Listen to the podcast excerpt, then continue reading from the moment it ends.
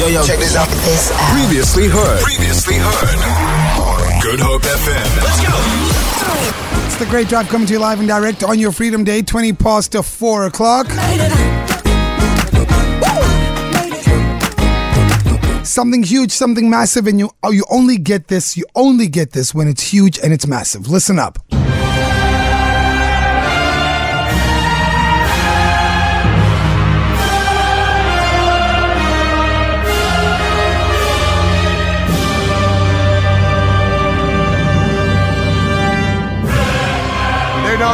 Out.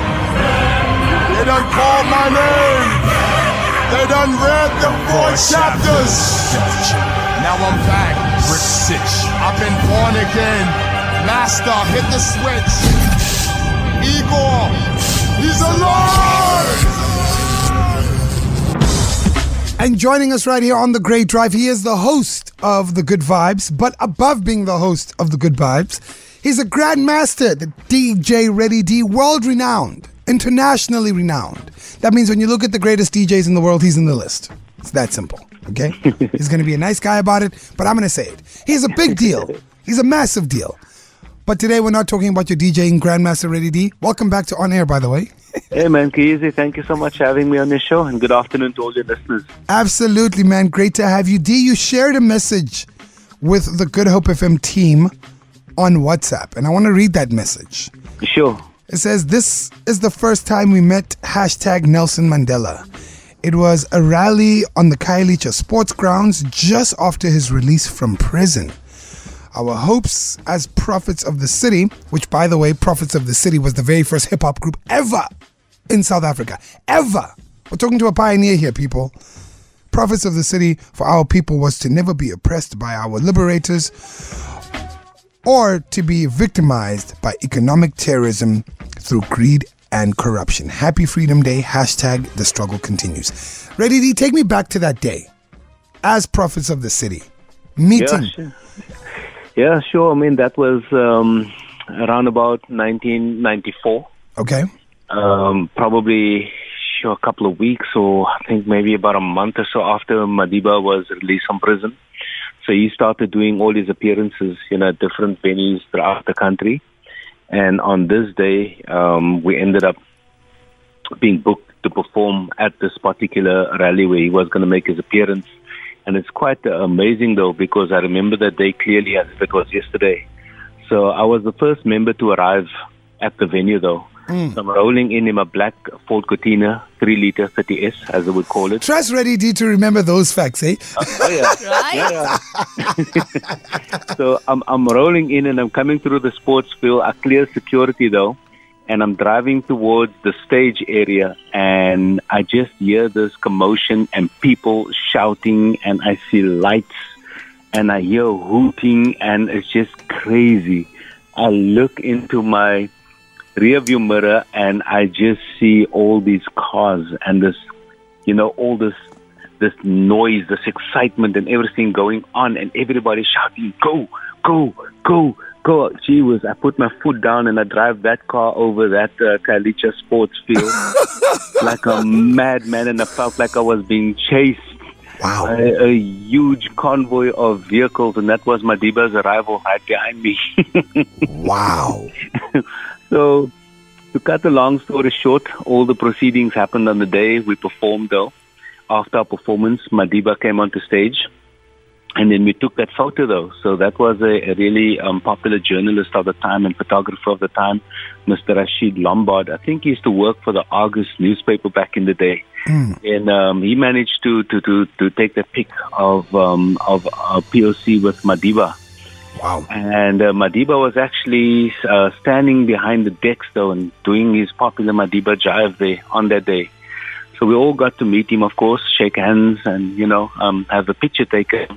And that particular picture was also used as part of our voter education um, campaign that we had. So we had posters done that went out across the country, you know, um, on this um, campaign uh, that we did to educate people in terms of how and why they should vote as well. So it was quite a it was quite a huge thing though, but uh, I didn't quite understand the magnitude of what was going to come.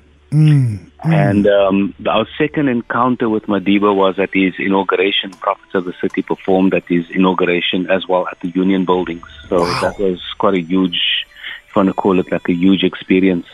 Wow. Like I did not know this. Mm. I don't Yeah. think I don't think Cape Town knows prophets of the city were right there. Yeah, and I mean, we, per- we performed at the inauguration of Thabo Mbeki as well, but the one um, for Madiba was quite um, a difficult task though. So I just have to tell you why quickly. Uh, we were busy working on our third album called The Age of Truth. So leading up to The Age of Truth, um, our music started being banned in the country. wow. Um, it started off. Uh, it started from the second album, Boom Style. One of the songs that we recorded was a song called Ons Stem. Um, we did our version, you know, of the Afrikaner anthem at the time, and we voiced our opinions because the country was going through turmoil. Wow. You know, the country was burning practically with all the protests, and um, there was there, there was just a lot of chaos and violence in the country around the time. Uh, we were very politically and socially um, opinionated around that.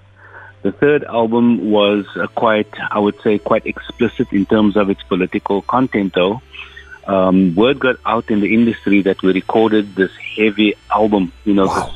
this, this, this serious album that was naming certain people. The album was titled The Age of Truth.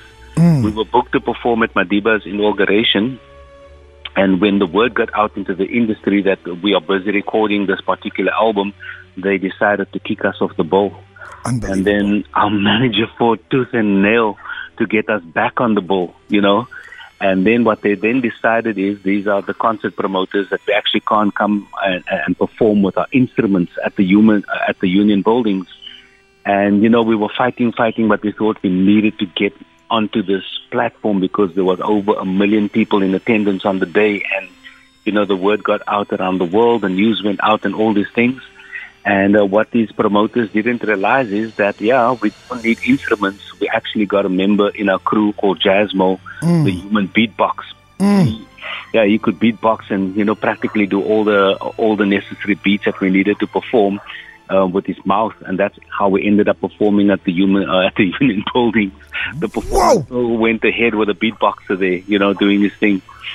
So yeah, that is just a little bit of um, info around POC, and, and as as you pointed out, not too many people um, know of the journey beyond the second album, Boom Style. A lot of people don't know we were based in the UK for many years, What? and we also toured um, the USA. You know, from the UK. That was like our, our jumping, if you want to call it, our launch pad.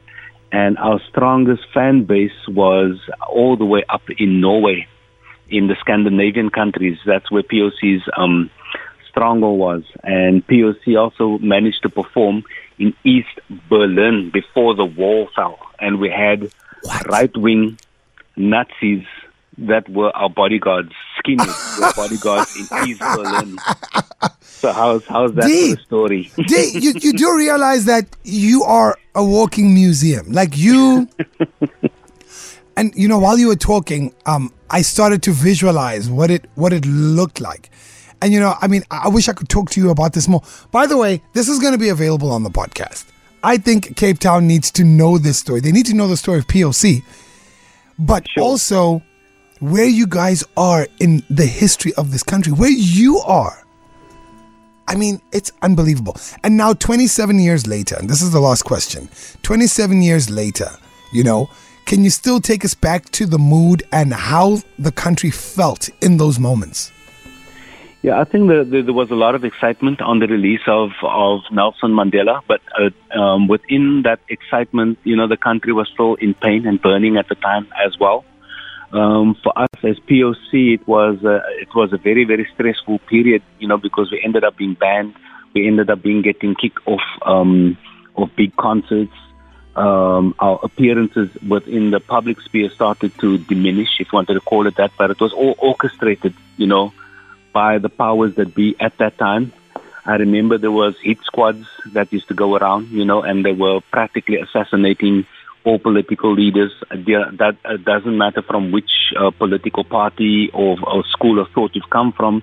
The minute you have this political voice, you know, they would come after you. And at that time, we were touring the country. We practically lived out of a VW microbus touring the country. and that actually forced us to arm ourselves to the teeth as well to protect ourselves. You know, so it was it was that kind of scene, and then um, you know Mandela became president.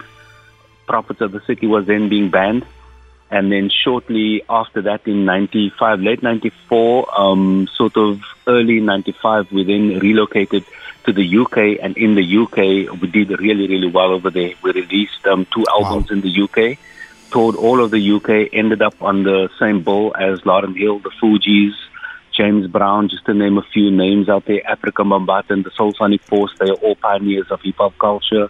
And the list is endless in terms of, you know, the, the, the, the bands that we toured with, the television shows, the publications we've been in, the band won multiple awards yeah. abroad as well. So, yeah. Wow. Wow. Someone needs to shoot a movie. Someone needs I, to shoot a documentary. No, someone needs to shoot a movie. We need this story to be visual, because because this is this is insane. Film absolutely. producers tune film producers tuned in right now to the Great Drive. Whoever you are, this story needs to be told through the eyes of the Grandmaster DJ Ready D and Prophets of the City. D, I have to keep it moving. Thank you so much, man. Yeah, thanks for the opportunity to, to, to, to allow me to tell that part of uh, our story, you know, to our listeners. And I hope that they found it interesting and it's build upon this and celebrate the freedom and also acknowledge, you know, all of those that have lost their lives, you know, to fight for our freedom. And we still have freedom fighters alive and well today, fighting for all different types of things, you know, in order for us to move forward as humanity.